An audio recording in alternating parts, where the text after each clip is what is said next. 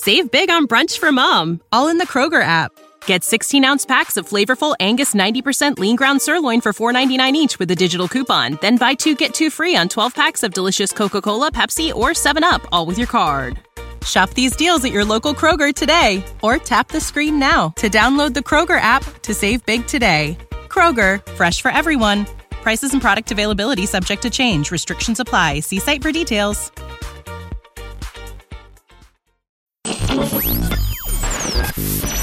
This is Rashaan Evans, and you're listening to the No Nonsense Podcast.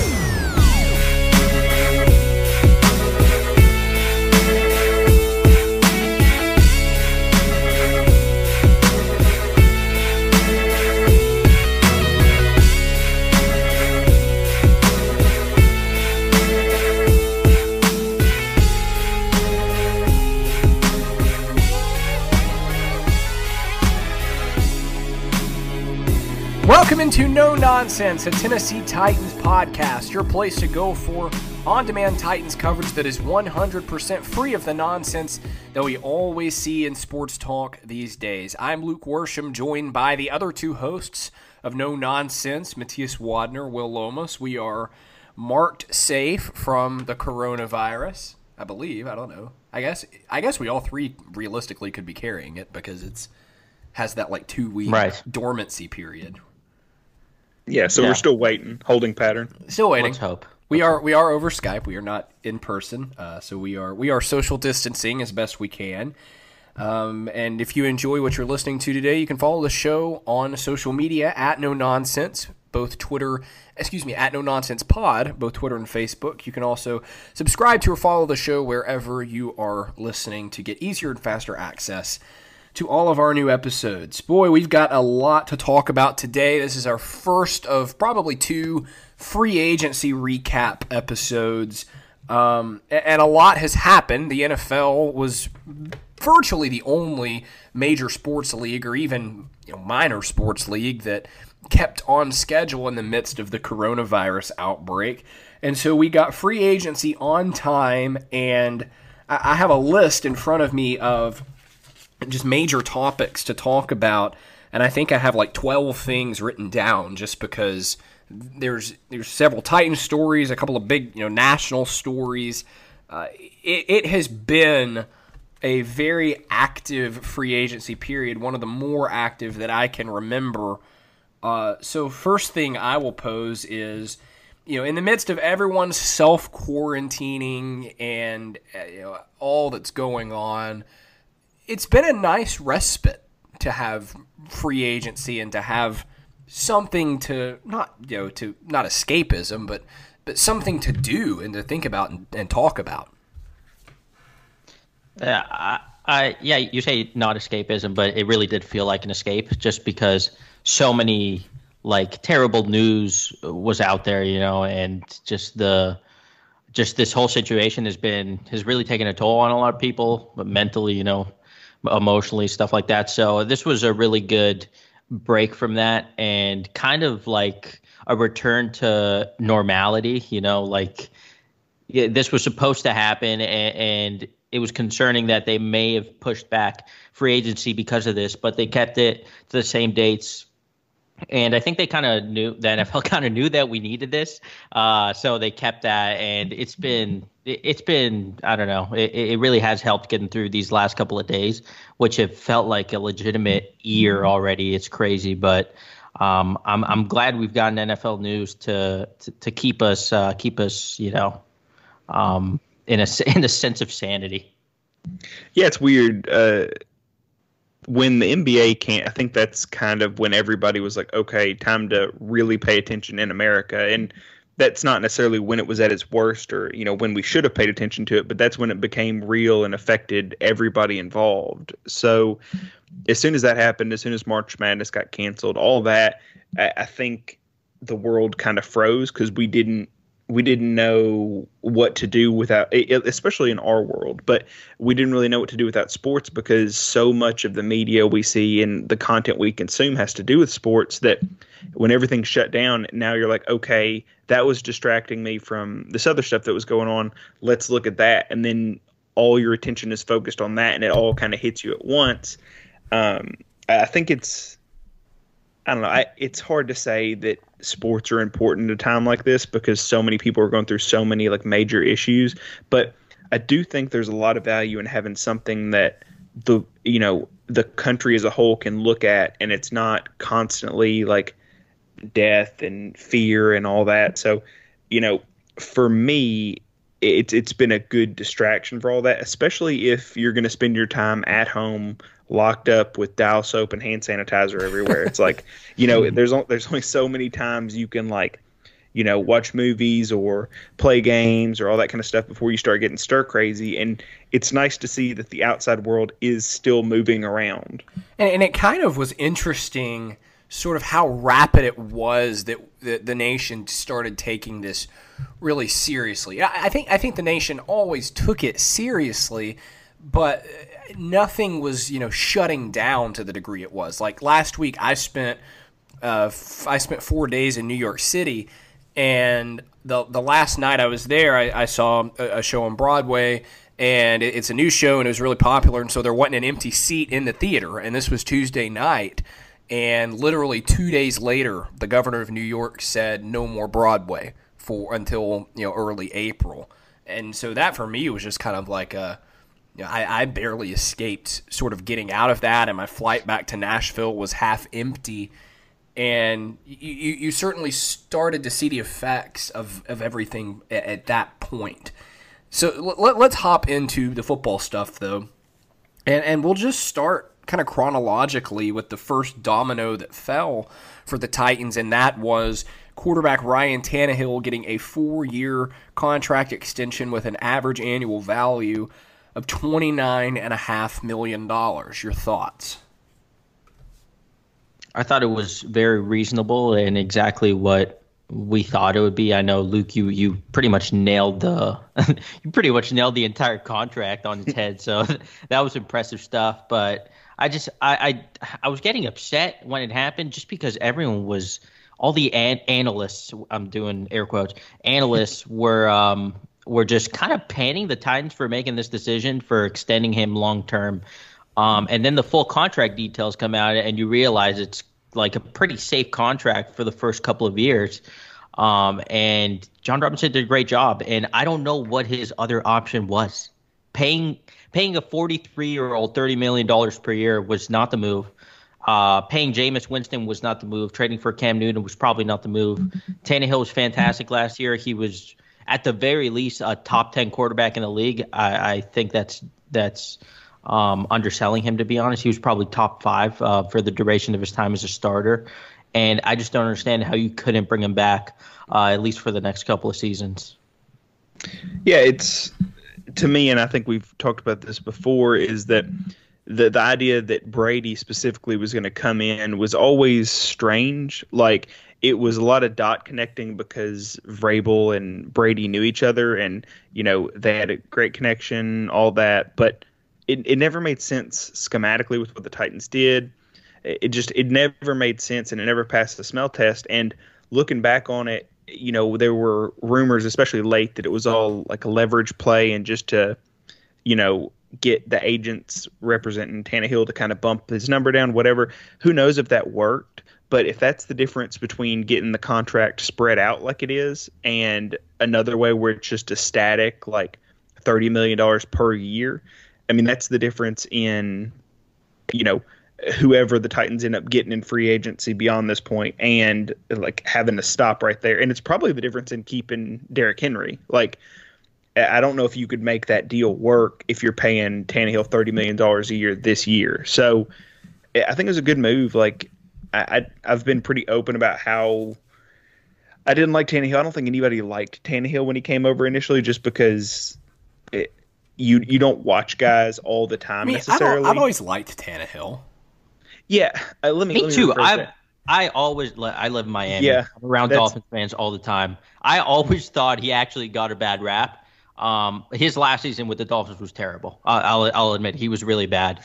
He was coming back from an injury and it, it, it was terrible. But I always thought he got a bad rap here from Dolphins fans during his time. And I think part of the thing. Hold on, let me let me let me readjust and say it like this, just so I can kind of cover my bases. I think we were all pretty against the idea of him coming in having a strong start and signing a long term contract. I yes, think we thought that was absolutely. the worst case yeah, scenario. I, I think. I mean, but, honestly, you could probably go back to the episode we did after that Chargers game that he won, and that was a topic I remember we brought up. Is is there a scenario where they re-sign him and we're all like, no, no, no chance. And we yeah. didn't real we didn't realize yeah. that he was going to play at an MVP level for the next eight weeks. Hmm. So you know, all that being said, like taken into account, it's like sure maybe he regresses, but eh, I mean, is he going to regress into Andy Dalton? Like, is he going to regress into like a middle tier quarterback? Probably not. Like, uh, there's no indications that he ever regressed at any point during his time with the Titans. I, they're not losing anything on offense except for Jack Conklin. Like, you know, I, I don't know. The idea that he's going to regress just because he has in the past is one that I don't think makes sense when you look at what players have done outside of Adam Gase when they've been allowed to leave that penitentiary. So, you know, I I tend to think that this familiarity and consistency in an offense for the first time in what feels like a decade will help the team rather than hurt the team. And it also helps when you're averaging 30 points a game for several weeks in a row, including a game that you should have won against the Saints where Derrick Henry didn't even play. So I'm I'm all for this contract now, especially the way it's structured you know, we'll see as time goes on. We'll see if they draft a quarterback to back him up and maybe be the quote unquote guy of the future. But for now, just be happy you got a guy that works really well in your system and there's no projection. Yeah, and we've talked about Tannehill's floor, like what his worst is, and it's really exactly. not that bad. And when you consider what quarterbacks are about to make this this offseason, next offseason, and the one after that, thirty million dollars for a quarterback is probably going to end up being average. So, I mean, I, it in my opinion, this was this was a good contract. Well, look, the whole reason that I projected uh, that, that Tannehill would get what he got, it really came down to his situation was very similar to Jimmy Garoppolo.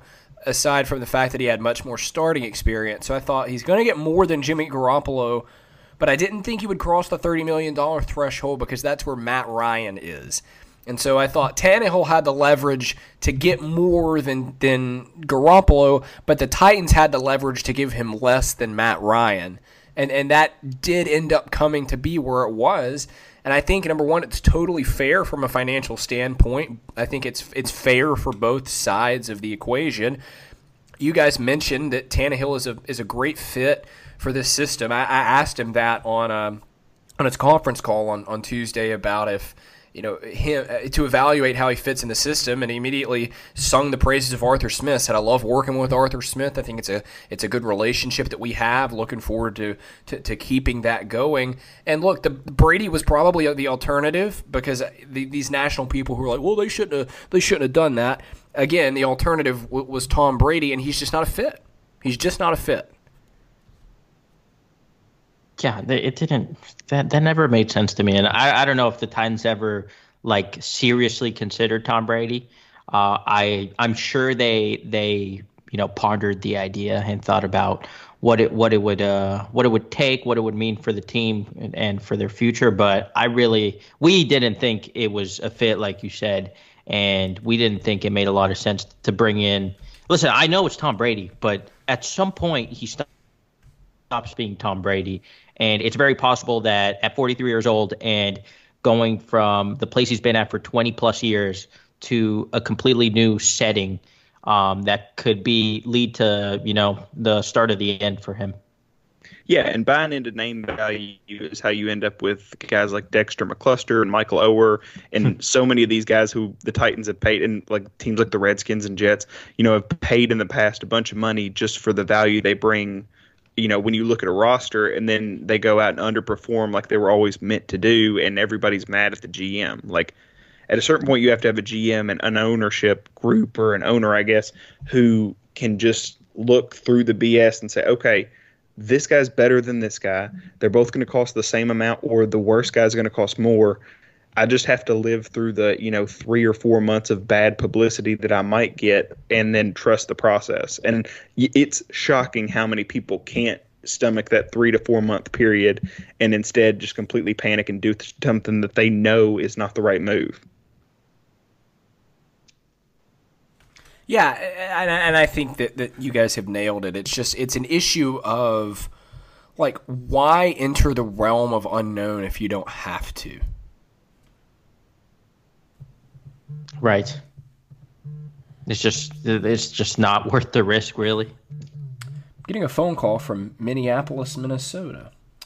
I'm gonna decline that phone call so that we can now. That's Diggs. And I, I was about to say. Wow, it's, that's it's wild. Stefon Diggs. Uh, the next domino that fell was Derrick Henry receiving the franchise tag. Uh, this move has gotten some criticism from the Titans standpoint. A lot of people have said they should have done it the other way around. They should have extended Henry and franchise tagged Tannehill. Um, Tannehill even said on his conference call that he wishes Derrick could have gotten an extension. So there, there's really a couple of angles we, we need to talk about. Let's start with this angle though before we get into actually analyzing the, uh, the, the financials and and and roster construction element of this deal. Is it disrespect for the Titans to do to Henry what they did? Because I say no. No, th- this is a business. We all know this is a business. You do what you have to do for the franchise, which is your business. Yeah, it's. I don't know. I don't want to call people dumb because you know that's mean, but people that say this are dumb. Like there's.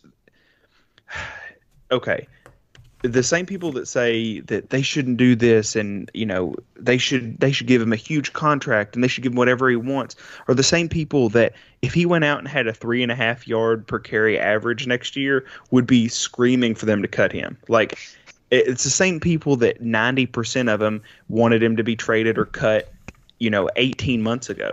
Like it, it's it's so so weird to me how overreactive people want to be. It's the business. The guy just got a bunch of money guaranteed. If he goes out and does his job really well, like everybody expects him to do, then he'll make a bunch of money. There's no disrespect there. It's just an opportunity for more money. Yeah, I remember a certain running back coming off a big season with the Patriots, and all the Titans fans wanted him on the team. His name was Dion Lewis. Uh, where is he now? Two years after, he's cut.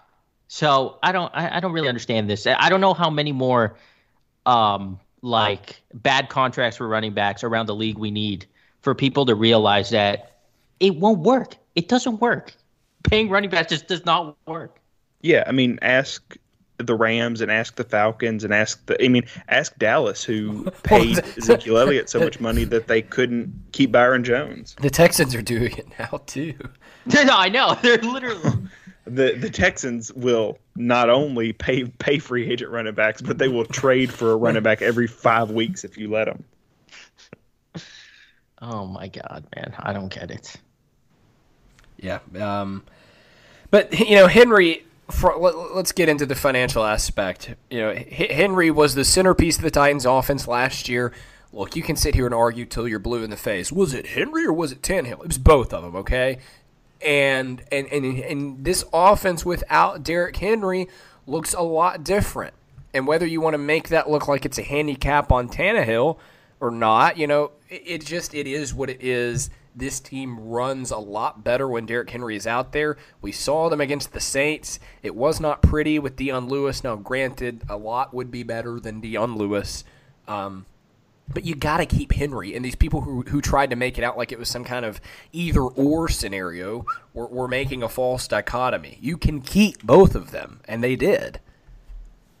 Right. And at a very reasonable number for Henry. I mean, I know it's still a lot for a running back, but you know the the the tag number went down. I think it was 12 million last year for a running back to get franchise tags. Now it was 10.2. Um, so that really isn't too bad. And I think it's a very smart, logical move because now you have him for one year and you can actually see if this is a sustainable form of offense. We, we've seen it for a year and a half, I think. Yeah, yeah, a year and a half of him like just completely owning defenses uh, and carrying the entire offense. If he does it for another year, then yeah, go ahead, give him a give him a big contract.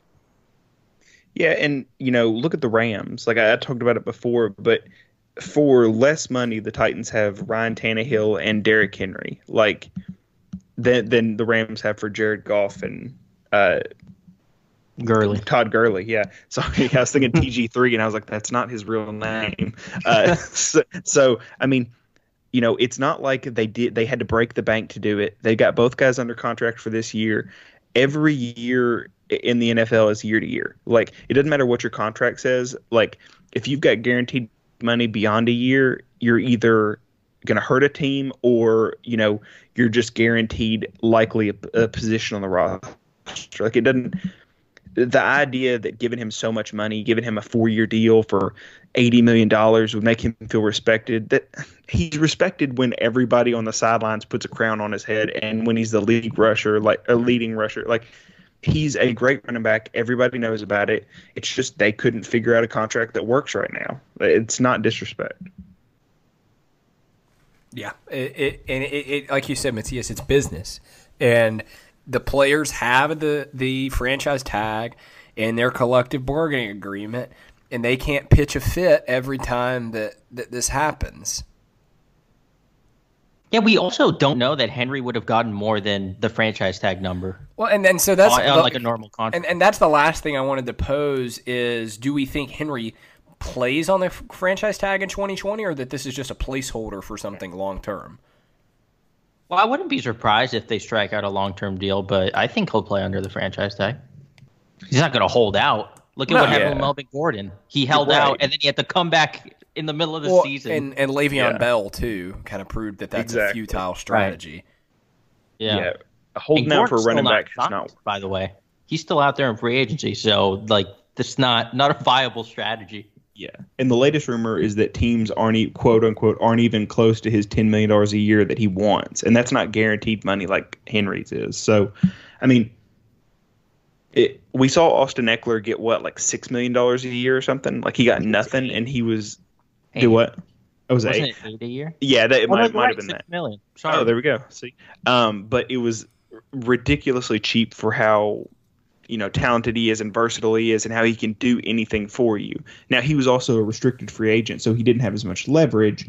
But at the same time, like it, it, it wasn't ten million dollars in leverage he didn't have. Like we we've just got to admit at this point that the running game is not as important as the passing game. It doesn't matter as much. It doesn't affect the outcome as much for ninety percent of the teams. And I think Henry is lucky to be on a team like the Titans who does appreciate that and who you know they want him to succeed. They want to use him. It's not it's not like they're just franchise tagging him to run him into the ground. Like I, I believe they want a long term deal with him, but you know it's not one of those situations where the team is abusing the franchise tag.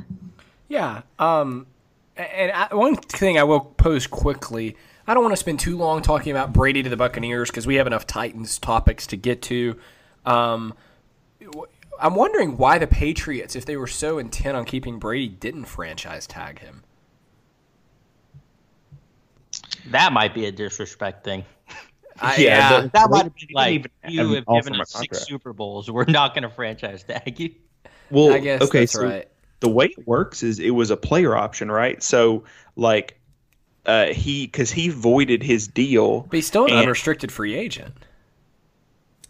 I don't know if that's how it works when you're when you have uh when you have a team or a player option because I think if you void that deal, you, You, can't. They can't. They can't then just say sorry and then. yeah, they can't say just kidding. It's not really a player option as much as it is like a false choice. Like I think if you decline your option, your quote unquote player option, which is why we see him so rarely, uh, you just get to be a free agent. Like I and I think it's in his Okay. contract that he couldn't be franchise tagged. I think that's gonna Uh. be fun. Him in Tampa Bay. I love Bruce Arians. You guys know I love Mike Evans, um, and I think that it's a it's a good fit. Get him a uh, someone like a James White um, to to go along with Ronald Jones, and I think you've got a a good model for an offense. And the defense is loaded too. Love Lavonte David. Over under 800 yards for Mike Evans. Oh, Over big time. Okay. Okay. I know. I know Brady really can't throw deep anymore, but I don't think it'll matter. Plus, Yeah, he's he- playing in warm weather, which I think will actually help him a good amount. Uh, Yeah, it's it's going to be really interesting to see if he can get like his pop gun arm to get Mike Evans anything deep because Well, God, like Godwin's going to go nuts.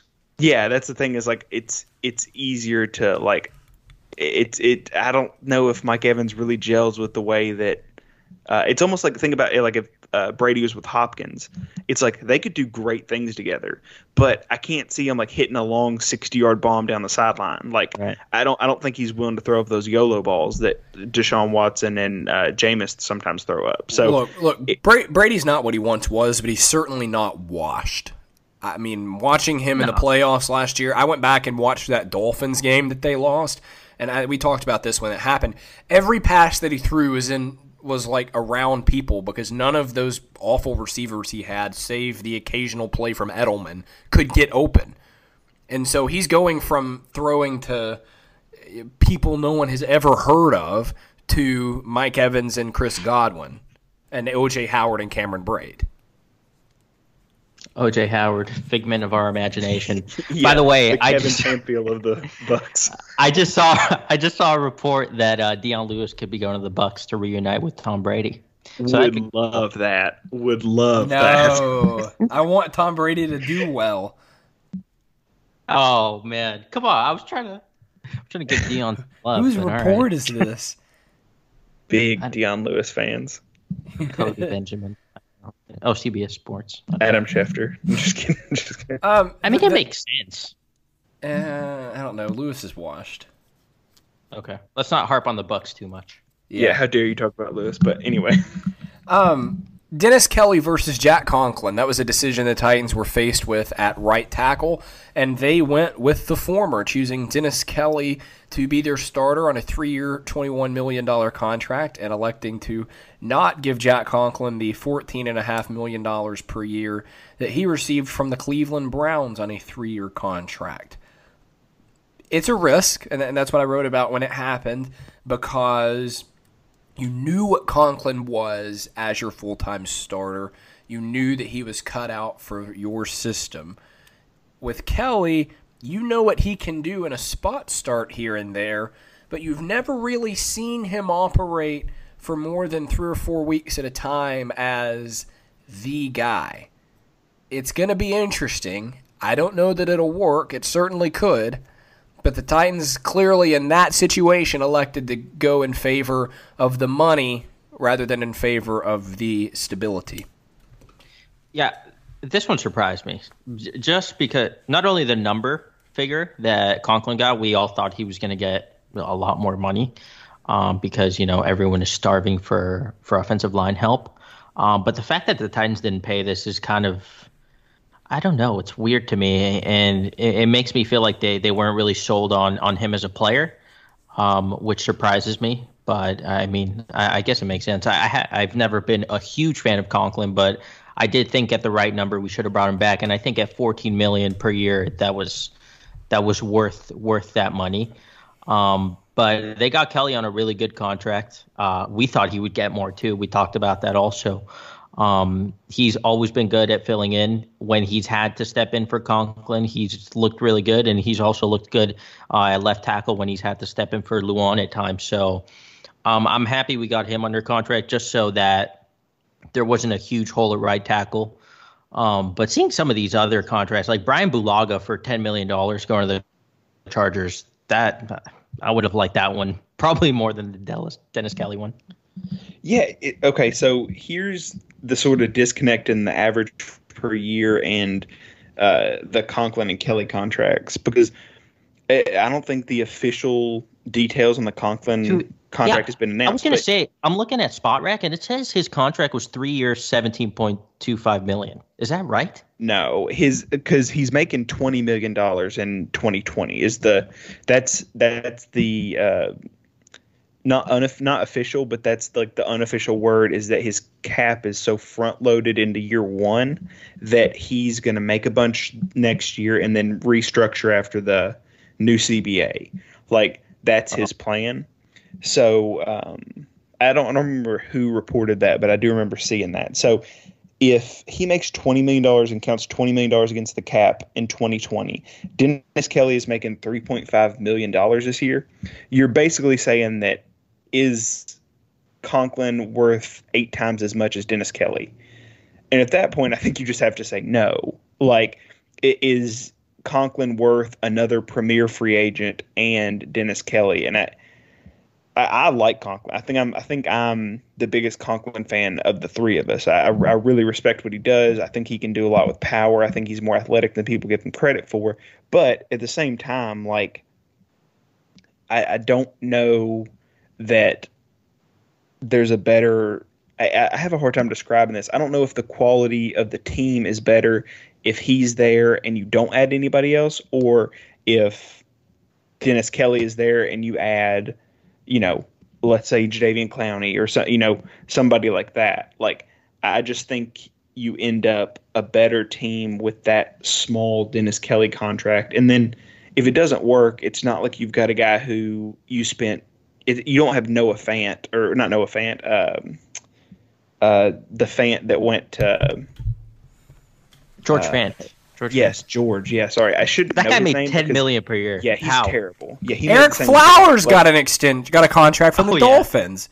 Yeah, for also for ten million dollars. So it's like, you know, would you rather pay one of those guys and be stuck with them, or pay a guy in Dennis Kelly who you're like, at the very least, we know he cannot completely embarrass himself on the right side. Yeah, like he's not. He, he's not he will not be- tank the offense. Correct. So it's like, yeah. So it's like, okay, like you know, at the very least, you have that, and that's good. Like he has a pretty high high uh, floor, even if his ceiling might not be as high. But yeah, I, I think I think it was the right move, and it hurts me to say that because, like I said, I I wanted Conklin. I thought franchise tagging him was a no brainer, but you know, we're here and. Because of the money situation on both sides, it kind of makes sense. Yeah, this also allows them to get someone in the draft, maybe in the first or second round, who they may like. I don't. I have. I don't know any of the tackles. I know you like the guy from Georgia. Um, both of them actually, both tackles. So uh, it'd be interesting to see if they target that position. And Joe, I haven't really gotten into draft prep yet, but I keep hearing from you know the Daniel Jeremiahs of the world that this is a pretty deep class at tackle. It, it, it is deep, but it's only like six deep. Like it's not a class where you can find somebody in the second or third round and feel really confident about them. But you can really say that about every year. Like if you look historically at the draft success at offensive tackle, it's really first round, and that like first round is about a fifty percent success rate, I believe, is uh, you know uh, it's quantified through PFF, so you know asterisk on it, but but like I, I just if if you're looking at the only quantifiable data we have to say you know quote unquote success or not, the success rate on offensive tackle drops like from 50% to I think it's like low 20s. It, it's something significantly smaller. And then after that, it's just you might as well wait until the seventh round because you're just as likely to get one in the seventh round as you are in the third round. So, you know, if you look at it like that, you really have to find somebody you love in the first round, or you're just going to kick it down to day three and just say, okay, you know, we're going to draft a developmental guy. He probably won't work. We'll roll the dice and see what happens. But it's not a position where, like with Nate Davis, like you can find guards pretty much at any round in the draft. Like it's okay to draft a guard in the third round because they exist, but finding a tackle in the third and second round, like sure you can Google players and like look them up on Wikipedia and try to find somebody who eventually made a Pro Bowl. But if you look at the number of guys ta- taken, and even if you go back and watch those drafts where they're like, I really like this pick for so and so, nobody has any idea. If you fall to the third round, there's enough question marks about you where unless you just got busted for smoking weed, you're probably not a very good player. Which doesn't And even matter now, anymore. Yeah, because it doesn't matter anymore. So, you know, um, Yeah, I mean, if if you don't have coronavirus, you're probably getting drafted. I think Yeah, that's the new. That's a new that's thing. that's the, The, new, like, weed. the new yeah, weed. Can- you on, the on, on the weed yeah. issue, can, can I say this? Does Josh Gordon now like is that over now? Immediately reinstated. I, I think they said that today. Is that they said that. Uh, And then like and then like he doesn't get suspended Play- anymore. Like he just gets to play. yeah, I think it retroactively. Yeah, it retroactively like wipes the slate clean, so you're unsuspended. I believe the report was today that Goodell is overseeing it directly. Um, so guys like They Randy announced that. Gregory- I completely missed that. Yeah, I think that happened this morning sometime. That's in the new Oh. CBA. Oh, yeah. No more Yeah, no Nixon- more uh, failed tests for weed. Oh Yeah. my God! This, the most logical thing the NFL has ever done. Yeah, and they raised the minimum wage, which is why JJ Watt was shout out to JJ Watt was like uh, I don't like this new deal because it paid people that weren't the top on the roster instead of just paying the top guys on the roster. Right. So that that was that's a big fun uh, character revealing moment where I'm sure he'll pretend like it was because of something else, but I mean he he wants his money. Well, always a big fan of J.J. Watt. When when we come back from this when we come back from this quick break, we are going to dive into what really were the two biggest moves for the Titans in free agency: a blockbuster trade and then a signing to help the pass rush. We'll get into both of those things, talk about what we think in 30 seconds. All right, we are back. Let's hop into what was probably, or so far anyway, has been the biggest move the Titans made, and that was the somewhat surprising trade of defensive lineman Jurrell Casey. Now, I say somewhat surprising. Will, you have been on this for months. I believe it was back in probably December where you were sitting there saying they need to trade Casey. They need to move on from Casey. Casey's sort of washed. He's not that good anymore. And, and we can get more into that in a second. But I think even with you saying that, it was still sort of shocking in that there was never a rumor of like, you know, wow, the Titans may be shopping Jurrell Casey. It was just boom. Jurrell Casey's a Denver Bronco now in exchange for a gift card to Cookout. Basically, he got they got a seventh round pick for him. Yeah, so I, I think I'm, I'm trying to go back and look through our DMs. Uh, there was a point where I asked, uh, oh, okay, it was uh, less than an hour before the trade happened. And I'll just say what I said, and I won't reveal what y'all said, but I said, uh, random question Would you cut Daquan Jones for Jadeveon Clowney? And my thought process was, and has been for a long time that the Titans are way too invested in defensive line. They were paying uh, Casey 11 million, and then I think it was 13 million each year after this year, and they were paying Daquan Jones uh, eight million dollars uh, for this season, and that that's just a lot of money for guys who aren't getting sacks. So, you know, and they also drafted uh, Jeffrey Simmons in the first round. So it seemed like a weird allocation of resources when you consider like if you cut one of those guys, you probably can keep Conklin if you like really want him. But so I, I sent I sent that question out and you know we talked about it for a little bit, but I've always thought that Jurrell Casey would retire Titan because he was so instrumental to the team. I thought that you know the locker room, he was a great guy there, and by all reports he is. But at the same time, like when you watch when you watched him play last year and I, just I, it it it wasn't evident two years ago, but there were times when there was a lot of pressure on and a lot of blitzes, and he was just the free man. And then if you look back to last year, there's a lot of times where early in the season he will get a good push and then he immediately falls down or gets knocked down, or he's close to a sack but not quite there. And after the bye week, the Titans eventually had to move him out basically to play edge in their four man front because they were running low on edges and because he was the odd man out in the middle because he just wasn't getting any sort of interior push.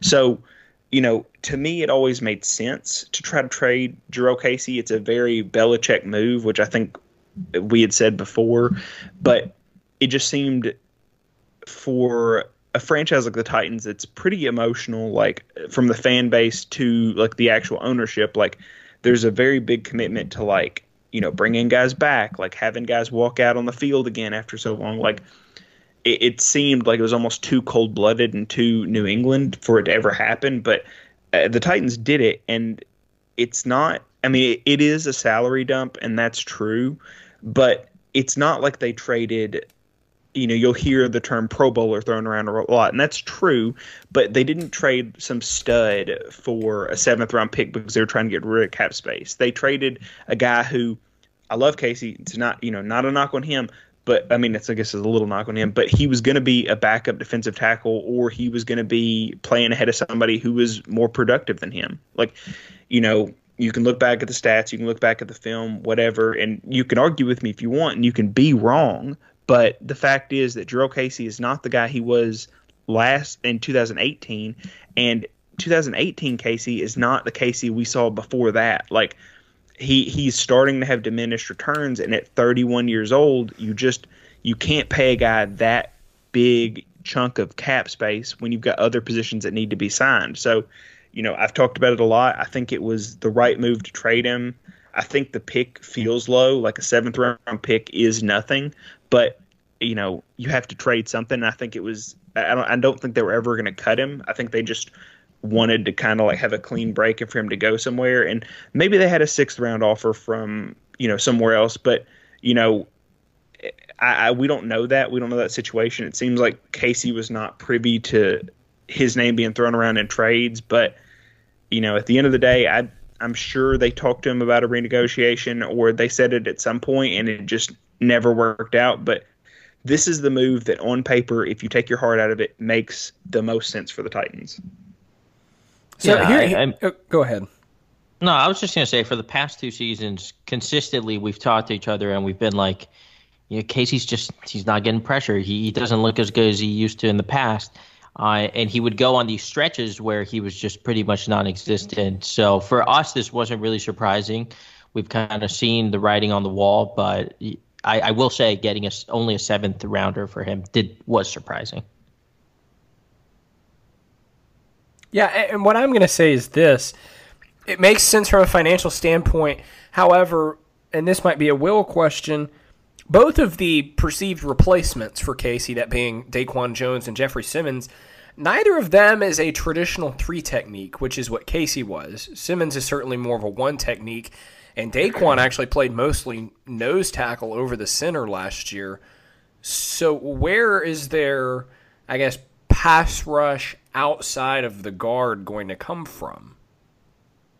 I mean, it should come from Simmons. Like, I know that he's not like a little undersized three technique, but when you watch him, I mean, the Titans move him all over the defensive line anyway.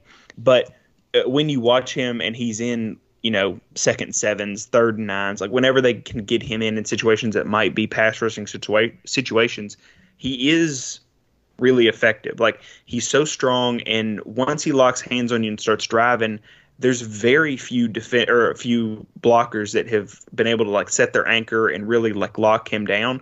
And even then, he's it, it's kind of weird to see because he's so long and so big, but he he's 300 pounds, but it just looks like you've kind of taken a defensive end and like put sweaters on him. Like he doesn't look fat. Like he doesn't like he looks really strong and just like in like a slow motion defensive end. I mean, he looks good and it works. He's super strong, but there's times where he's constantly moving and looping around and stuff. And I saw people. Uh, this this is again not a knock on Casey, I guess, but like there's people that'll play highlight videos of Casey getting a sack or Casey getting pressure, but when you look at it, it's like Jeffrey Simmons taking on a double team and like throwing the center out of the way, and then the other guy just not being able to stunt over to Casey and taking Simmons because he's the first threat, and you know Casey getting back there. But I mean, you could put Simmons at three technique, and you would get more pass rush than you've had from inside in a long time. Like he's not limited in anything he can do. I, I don't think so either. He's a really good pass rusher. He has been since college, and uh, I mean he's the same weight as Casey. He just he just looks bigger and He's more just six massive. six or six five. yeah, that's the problem. And, and, and I am, to your point, Will, I'm excited to watch Simmons get more time as a three technique because traditionally the one technique is more of a space plugger, just sort of do what you can and get in the way. And we saw Simmons doing a lot of that this year. And so I look forward to seeing more of him, maybe getting single teams, getting a chance to get to the outside shoulder of the guard and see what he can do from a production standpoint. And I should also say, there's several times uh, last year where they lined Simmons up head up with the tight end. Like he's not limited at like they trusted him in space to kind of set that edge if they needed to. Like they're they're not worried about him and his athleticism. So Well, and, and, and, you, you know, know- what what we kept hearing about Simmons when they took him was, you know, he's going to miss, you know, half the season with an injury, but oh, they're getting a top five quality player. We're going to get the chance to see whether that's the case now. Is he a top five quality player? And if you think that he is, you need to give him some chance to rush the passer, not just plug spaces. Yeah, I remember when we drafted him, we were kind of like, this is probably the Jurrell Casey replacement eventually, right? Well, the, the, time came a little sooner than we probably expected, but yeah, yeah I think he's going to get a chance to show um, show off some of his pass rush ability from from that position. Someone else yeah, who I mean, will. Oh, go ahead, Will. I was just going to say it, it'll be really interesting because you know that historically they've done Vrabel has done weird things with his defensive tackles on third downs. Like he like last year he spent so much time walking up linebackers. I I almost am interested to see this year if he goes to like the old school like four defensive end quote unquote on the field at the same time and he gets another defensive end in free agency and then he and Simmons both line up at defensive tackle and then you have uh, we'll talk about in a second, but Vic Beasley and Harold Landry on the other side, like that package works. Like I mean, there, there's no way you can single team a bunch of guys like that. So I wonder if he moves away from trying to be too creative and clever and goes back to what most teams do and what works for a lot of people. Another player who will probably get opportunities to show his pass rush ability for the Titans was their really only free agent signing to this point uh, Vic Beasley, the um, it's almost like he left Atlanta with the scarlet letter. Uh, I, I, was seeing some very negative tweets from Falcons people, fans, and, and even I think I saw a reporter in the in the tone of like good riddance. Very odd, I think, from that perspective, because that's not usually who we see Jon Robinson going after the players that the other team can't wait to get rid of. But it happened, and I don't. It's very interesting. Yeah, I mean, I don't know what he did to Falcons fans and writers. I, I really don't know. I guess I, I just expected more from him. I think the chief thing was he. There were a lot of criticisms about his effort Right, his motor, yes. But that seems to be a constant issue with anyone. I see Texans fans talking about it. No, I see Texans fans talking about it with Clowney also. So I don't, I don't know. This seems to it's be like, generation. It, right? It, yeah, right. It's the millennials, man.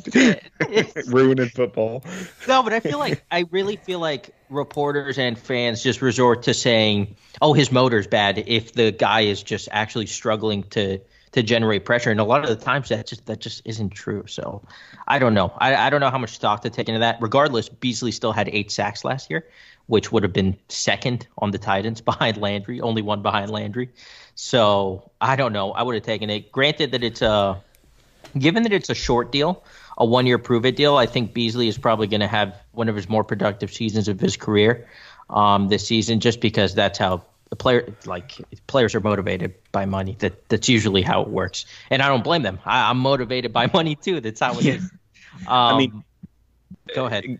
Well, I was going to say, I think Glennon, uh, John Glennon said this is that he obviously performs really well in contract situations because uh, this was a contract year and he ended up with eight sacks, and you know he's never had less than five. So let's say he performs at the bottom end of his ability, even though he did lead the sack lead the league in sacks one year. I'm not a big Vic Beasley defender or anything, but I feel like we should tell both sides of that story.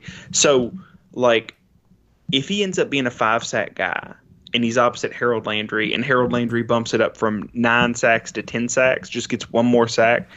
I mean, 15 sacks from starting edges is not great, but it's more than the Titans have had in, I guess, like three years at this point. Yeah.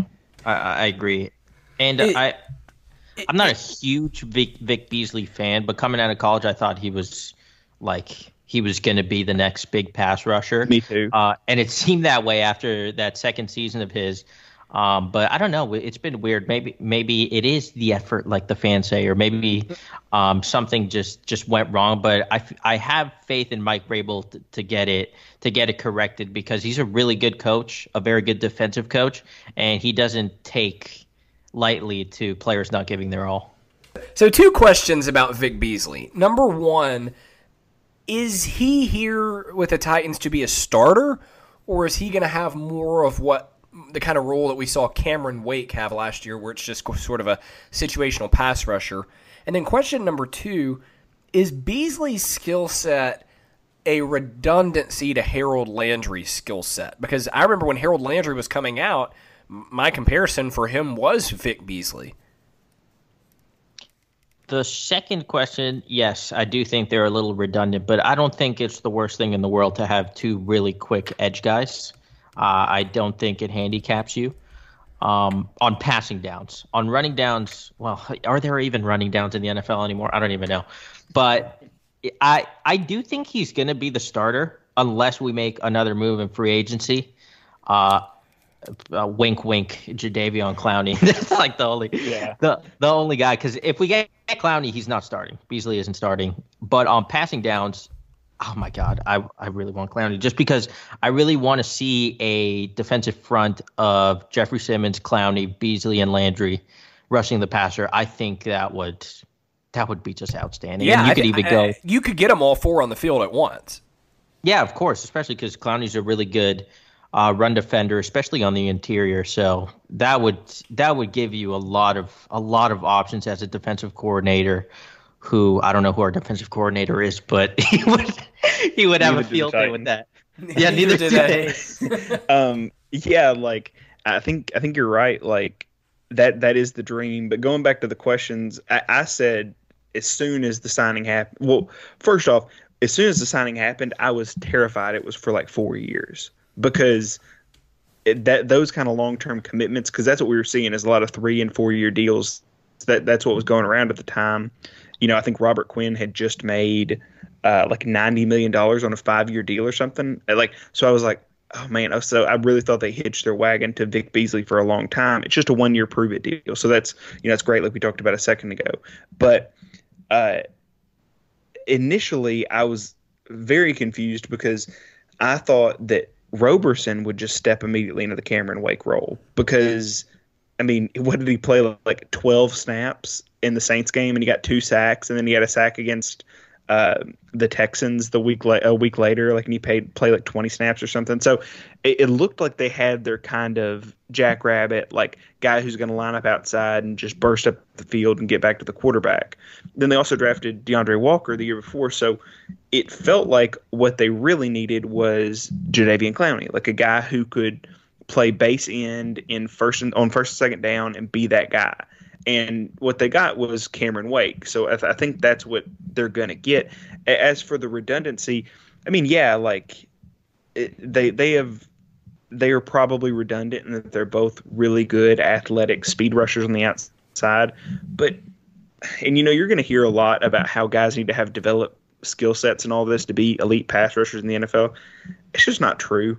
Like I mean, you look at Dee Ford, Frank Clark, like a lot of these guys, I mean, Bosa really wins a lot with his outside rip. Like, I mean, uh, Dwight Freeney won a billion times with an inside spin move. Like, you know, Von Miller wins outside. The point is, is like, you really don't have to be a complete player. You just have to be really good at one thing.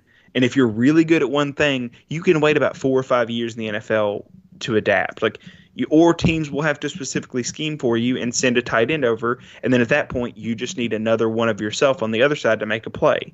So for Landry, that's been Derrick Morgan two years ago, which is not the same skill set. Then last year it was Kamalei Correa, which it, it, it well, I should say it like this: it was Kamalei Correa after Cameron Wake wasn't around, but when Cameron Wake was around, they both did the exact same thing anyway, and it was really effective. Like that, they were great on third downs together. But you know, I, I guess it is redundant, but it's something I wish they had you know three or four of, not just two of. Yeah, um, I'm a little shocked as as we wrap up the Beasley discussion. The Rams just uh, cut Todd Gurley. Yeah, that was man. What a that that's for the for the paying running backs crowd, I think. But um, it's crazy how the NFL just changes from one one day, one season to the other. It really is crazy. But more important news: uh, Luke's favorite player, Clay Matthews, just got released also, so we could bring him to the Titans. Oh my gosh! Big fan. Overrated player in NFL history is Clay Matthews. Uh, the Predator, excuse me. And you know who I you know who I blame? I blame Al Michaels and Chris Collinsworth because it, it is insufferable watching Sunday night football when Clay Matthews is playing, or even when he's not playing, like when he's hurt. Well, you know the Packers or, or, or now the Rams or or whoever new team is going to be you know, they're really going to be hurting Right. tonight because Clay Matthews isn't going to be out there. It's like, what does he do when he is out there? Look at look at his long flowing Goldilocks hair on this play. Amazing, amazing, Chris. Goldilocks, the, the most intimidating person with long hair in history. last, last question before we get to stop the nonsense, and that's uh, at this point we're, we're recording on, on Thursday at, at around two thirty p.m. Central Time. What's next for the Titans? Because you know Jadeveon Clowney is floating around out there after the Casey move, which. And and I think it's important to note that Casey move was likely for some purpose. It wasn't just freeing cap space for the sake of have, have, of, of having cap space. And so, is it Clowney? Are they going to bring back Logan Ryan? Are they going to bring in both of those guys? What do you think is next? Because something clearly is next. Mm, I don't know. What I do know is we need we need a defensive lineman after this Casey thing, and we still need a nickel cornerback. So we'll see if they attack it in free agency or they leave it up to. Well, I assume they're going to get at least depth in free agency at those positions. Um, but we'll see if they go after a big money signing. I wouldn't be surprised if Logan Ryan comes back. I, wouldn't be That's surprised what I was going to say. You, you took you took my because I, I think you know I'll go ahead and jump in with this, but you let you know they really need a nickel corner. Uh, Nickell Robey Coleman is out there, and he's really good in the slot. Like they need somebody to play that slot role, and I think they're really scared of getting burned by speed receivers there. But at the same time, you know, if he if he's willing to sign a short term deal like he says he is, like he said he is today for ten million dollars, you know, it's it's not the worst thing in the world to run it back. He's not too old. You've just got to make sure you use him correctly, mm-hmm. and you can't be as passive on third downs because if you leave him in space with somebody quick, he he's not going to hold up. But you know, it seems like a very we traded Casey, like we need somebody in the locker room who's a real strong leader. I just it felt so weird the way the whole thing ended. Like I don't want to say it felt bitter or anything like that, but if, if he was the one guy that as soon as the season was over, it felt like you know he he knew he wasn't coming back, and everybody also knew he wasn't coming back. So that you know that was a real weird vibe. I don't I don't know if something happened there or whatever, but um, if it's not if it's not him, I mean, eh, I think the rumors are now that it's between the Jets, the Titans, and uh, the Seahawks for Jadeveon Clowney. Or at least those those are the popular names. You know, there's always wild cards who are you know bidding in in the background, but I mean, if Clowney's going willing to take a short contract, or he, you know, what whatever's going on there, I I don't know. Like it just makes so much sense, and I've written plenty of stuff, and I've talked to plenty of times about it. Like sign Clowney if you can. Like if you sign Clowney, you get you can get much more than you got from Casey last year, and it also gives you a ton of different ways you can go in the draft, especially if you somehow manage to sign Ryan and Clowney. But that's I think that's a pipe dream. But still, like, it, give yourself the option of you know drafting a slot corner in the draft instead of spending money on a slot corner in free agency. But you know, if you're not going to do anything with the money, then at least just go and get Logan Ryan. Yeah, I, I agree with that. Well, we're going to wrap up as we always do with our Stop the Nonsense segment. Usually, this segment is just us reading tweets that we have found to be egregiously uninformed or, or you know, Facebook posts or, or, or whatever. But I think we can maybe all agree that we're just going to spend our Stop the Nonsense segment this week talking about the trade that went down with the Houston Texans and the Arizona Cardinals on Monday. Yeah. If Oh, you have a, if a you have a tweet, save it for next time, um, because this needs to be addressed. Who's starting? I, Let me start. Let, I, I have plenty of vitriol. I, I, I can go on this. So we've seen Hayden Hurst and uh, Mohamed Sanu both get traded for second round picks in the last what probably four months, I guess. No, five months maybe. So we know kind of the level of player that you should get when you trade X player for a second round pick. You know, it doesn't really matter the age when you're in a pinch, and it doesn't really matter the position when you've got time and perspective. But there's generally kind of a sliding scale on okay, this is the acceptable return value depending on how badly you need that position. So when you say that the Texans traded away one of the best receivers in the NFL for a second round pick, a pick that will not be higher than what the Titans used on Dorial Green Beckham. Like a pick that will not be higher than what the Titans used on Justin Hunter. And every team is not the Titans, especially not from that era. But the point is, is those picks were both praised as, you know, this is the next guy. Like, what a steal at the top of the second round go back and look at the picks that are made in the top of the second round and look at how few of them turn into Pro Bowlers. Kevin, and Dodd, that's at the top. That's a Jon second. Robinson pick. Yeah, like I mean, even the great ones make mistakes. So, like, you, you know, you look at it and to trade DeAndre Hopkins for a second round pick is so so I mean, dumb. I mean, look, we, But- we keep throwing around this phrase. He's a, he's a top whatever receiver. I put him as number two. I, I would have Julio Jones as number one, Hopkins as number two, and uh, then Mike Evans as number three. Wow, I thought Mike Evans was your number one. No, I, I thought you I- love were Julio. with Mike Evans. Okay, okay. Uh, because I, I thought once you saw him in person, you were like, "There's no other human built like Mike Evans." He's, Well, that is he true. A Terminator sent from the future to come back in time and play wide receiver for us. Uh, so okay, like, but even then, like, it, it, there's only so many of those humans out in on the planet Earth, and Hopkins is one of them. And like, if you look at him on paper, he may not be, you know, six three and run a four three, or you know, six five and you know, really athletic like Mike Evans is. But when you watch him on the field, as much as I do not like to praise people in AFC South, it's oh, I guess I can praise him now. Like, you know, the way he catches passes that I mean, he how good he was allowed Deshaun Watson to have the confidence to become the player he is now.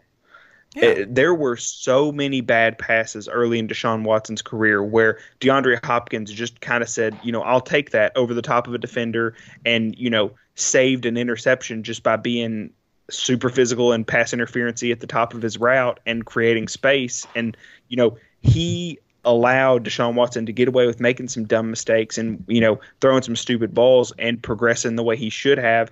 And kind of having the ideal scenario for any you know young quarterback other than the offensive line. So for him to go to Arizona is, uh, I mean, it's amazing for them. But I guess the point of the segment and the stop the nonsense is the rumor behind all of this is that the Texans were well. I won't. Uh, there's multiple rumors, but the rumor I'm going to talk about is that the, The Michael Texans were Irvin one? shopping. No, no, not that one. uh, is that the Texans were shopping him around to a couple of people, and I think it's the Bengals, the Eagles, uh, the Cardinals, and the Patriots were the teams that have been linked to like potential trade destinations. And you know, whatever about the teams that uh, don't, you know, didn't end up with him because it all started because uh, Bill O'Brien was trying to get a running back. Is is the rumor? Is that Bill O'Brien was trying to get a running back? And Gosh. the trade, this trade was initially reported as the Houston Texans have traded for David Johnson. Okay. Yeah, 'cause yeah. I, I was gonna I was gonna say that because how this all came about for me was very hysterical. It all happened. I was eating lunch, and this whole thing like it started when I started eating lunch. It was over by the time. So the first thing I sit down to eat lunch, and I see the tweet where it's like. Uh, the Texans have been have had trade discussions regarding DeAndre Hopkins. Nothing is imminent, and they would have to be blown away by an offer. I'm like, okay. And then about ten minutes later, I see, uh, you know, the the David Johnson cap dump getting reported. The Cardinals have traded David Johnson to the Houston Texans. I'm thinking like, okay, that's an interesting deal for Houston. You know, maybe you can squeeze a little bit out of David Johnson, who used to be uh, so good, and um, and see what happens. And then like five minutes later, I forget who it was. I want to say it was Schefter. It, the tweet was literally just uh, Texans trade DeAndre Hopkins for David Johnson. And I'm like, what in the world has happened? Because again, the first tweet was they would have to be blown away, and I'm like, so a second round pick and a broken running back is what blew them away? Like at first, I was giving him credit. I'm like, "Hey, trade for David Johnson. Not a, not a bad idea. Maybe you can get something out of him." And then all hell broke loose. It's crazy that, that that was the centerpiece of the trade a second round pick and a running back who you have to pay $10 million to this year. Yeah, I was about Um, to say. A running back who lost his job to Kenyan Drake and Chase Edmonds last season. Like he was the third string running back on that team by the end of the season. So that is crazy. I mean, and then you look at what Stefon Diggs netted. Stefon Diggs is, is a fantastic receiver, but he's a tier below Nuke Hopkins at least. Diggs gets a first round, first rounder, fifth rounder, sixth rounder, and a 2021 fourth rounder. Like how does how does this how does this make any sense on the on the trade value chart of, of Bill O'Brien? It doesn't. Okay, so I'm looking it up now. Uh, guess how many running backs are gonna make more money this year than David Johnson? I'm gonna say, well, well, Ezekiel not Gurley Elliott, anymore. Ezekiel Elliott, and uh, and Derrick Henry. No. No, Uh, it's more than David Johnson makes $11.15 million. Todd Gurley just got released by the Rams. Le'Veon Bell makes 15.5 million, and Oh there's Lord. heavy talks that they're going to like restructure his deal or trade him outright or do something with that. And then Ezekiel Elliott makes 10.9. So if anything happens with the Le'Veon Bell contract, David Johnson is the highest paid running back in the NFL next year. You know what the funniest part of this is? When uh when we were like in the chat uh figuring out why they would make this trade, I'm like, they must really think uh they could get CeeDee Lamb CeeDee Lamb, who's like Nuke that Hopkins was so Jr. in the draft. and then you're like in the second round, and I'm like, oh my god, they don't have a first round pick. I completely forgot. Yeah, and they don't have a first or second in 2021. Dude, it's unreal. bonkers. Like what? Like yeah, because you said that, and I was like, oh, did they get a first round pick somewhere? And I was look, like, regardless of if it's true, we have the Michael Irvin thing from yesterday where he went on Get Up on ESPN and said that Bill O'Brien called um, DeAndre Hopkins into a meeting and said, "Well, the last time I had a meeting like this was with Aaron Hernandez. If you don't know who that is, Aaron Hernandez is a serial murderer. Um, just why does he still have a job? I mean, I have been saying for like five years that he should be fired, and then more things keep happening, and and the organization still holds on to him. Like PFT commenter from Barstool had a great tweet the other day. He said, "Man, I'm wondering if this will hurt the Texans, or maybe the Texans' window is closing of being the early Saturday wild card game on ESPN." that was really funny. I saw that one too. I, He's a just fraud. like In his first two years, he, he was dragged along by J.J. Watt, and then recently he's been dragged along by Deshaun Watson and throwing what you will call the YOLO bombs to Hopkins, who's no longer there, and Will Fuller. What's crazy is that given him doing all of these terrible decisions, they've made it to the second round of the of the playoffs, like the last each of the last two years. And, and it makes you Oh, wonder, not the- like, how many Super Bowls they would have won if, say, like Sean McVay was their coach. no, I know. I really think they probably would have won one. so if you really want to find how valuable Nuke Hopkins is, go back and look at the quarterbacks he's played with, uh, and that is just absolutely insane. Savage. So Tom yeah, so Savage, Tom Ryan. I'm thinking Tom Savage, Ryan Mallett, Ryan Fitzpatrick, Brian Hoyer, um, correct. Osweiler. Deshaun Watson, Yep, Osweiler. Osweiler. Did Brandon Weeden ever play? Yeah, Yes, they played of course. Uh, I, th- I can't think of TJ any others. Yates got a lot TJ of Yates, yeah. Yeah. I What mean, an awful like list. in, in Other than Watson, he, who's good. He, he had uh, outside of his rookie year, uh, which he had 800 yards, so that's still pretty great. Uh, he's only failed to get a thousand yards. Uh, sorry, he's only failed to get more than 1150 yards once, and that was in 2016. Uh, the so from 2014, this is how his stats go: uh, 1210 yards, 1521 yards, 954 yards, 1,378 yards, 1,572 yards, 1,165 yards. He's going to be 28 years old. Like, I, I mean, Yeah, like, it's not like they created Larry Fitzgerald, who's on his last legs. yeah, it's. I I mean, mean, this is in his prime. you can you can sign him to an a five year deal and probably never look back. Like, pr- and probably you will have to extend him before the contract is over. Or I guess you could pull him into your office and call him Aaron Hernandez li- like and talk about you know his family. Like, I mean, if that's the way you want to do this, but I mean, I, I let me let me say this. I don't want to say anything bad about Bill O'Brien at all. I, I am a huge fan of his work.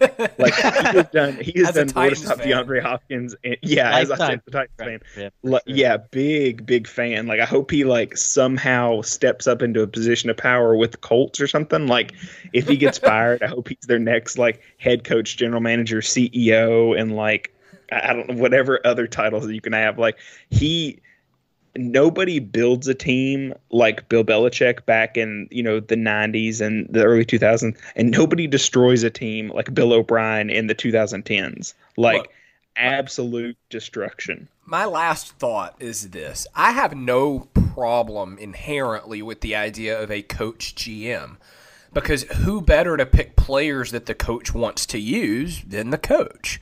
And, and so you have that sort of because it's just one person, you have that mental synchronicity. Now, granted, Jon Robinson and Mike Vrabel, I think, have that as two different people, but you know there is something to be said about picking my own players that I'm going to be deploying.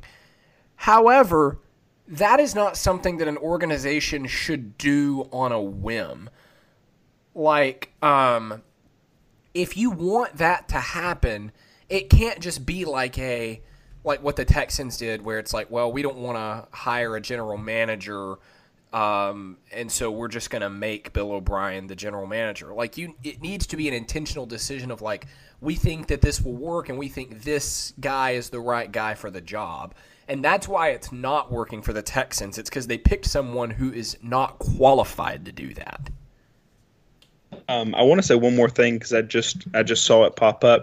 Um, this is from P Creighton one. I, I don't I don't know uh, a, a pretty well known person in the Houston area, I guess. Uh, so they tweeted out 15 hours ago that uh, the Texans cap guy, the guy who runs their like who structures their contracts and everything, uh, who was hired because they fired the guy before him for no apparent reason, kind of in that big, you know, sweep of changing ownership and trying to get as many of Bill O'Brien's guys in power as he could.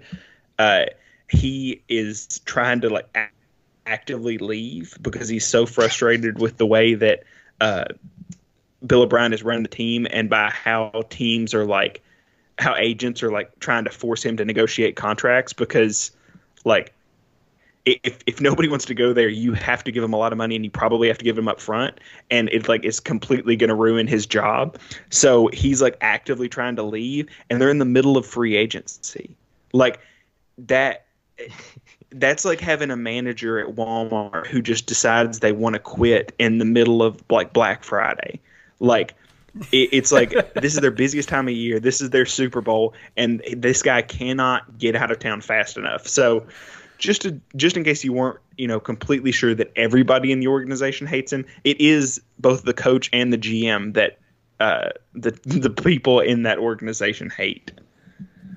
I mean, Brutal. maybe Nick Caserio will still want to go there. that smoking husk of the houston texans Well, uh, we'll, we'll be back soon to update everyone on further free agency news because I'm sure you know the Titans aren't done with just simply signing Vic Beasley. So we'll keep everyone informed. Usually we, we release every Wednesday. It's hard to do that with free agency because it's so unpredictable. You don't know when the news is going to come.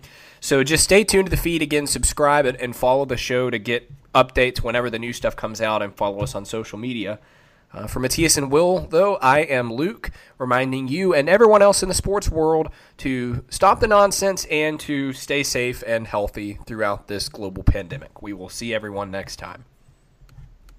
You know how to book flights and hotels. All you're missing is a tool to plan the travel experiences you'll have once you arrive. That's why you need Viator. Book guided tours, excursions, and more in one place. There are over 300,000 travel experiences to choose from, so you can find something for everyone. And Viator offers free cancellation and 24 7 customer support for worry free travel. Download the Viator app now and use code Viator10 for 10% off your first booking in the app. Find travel experiences for you. Do more with Viator.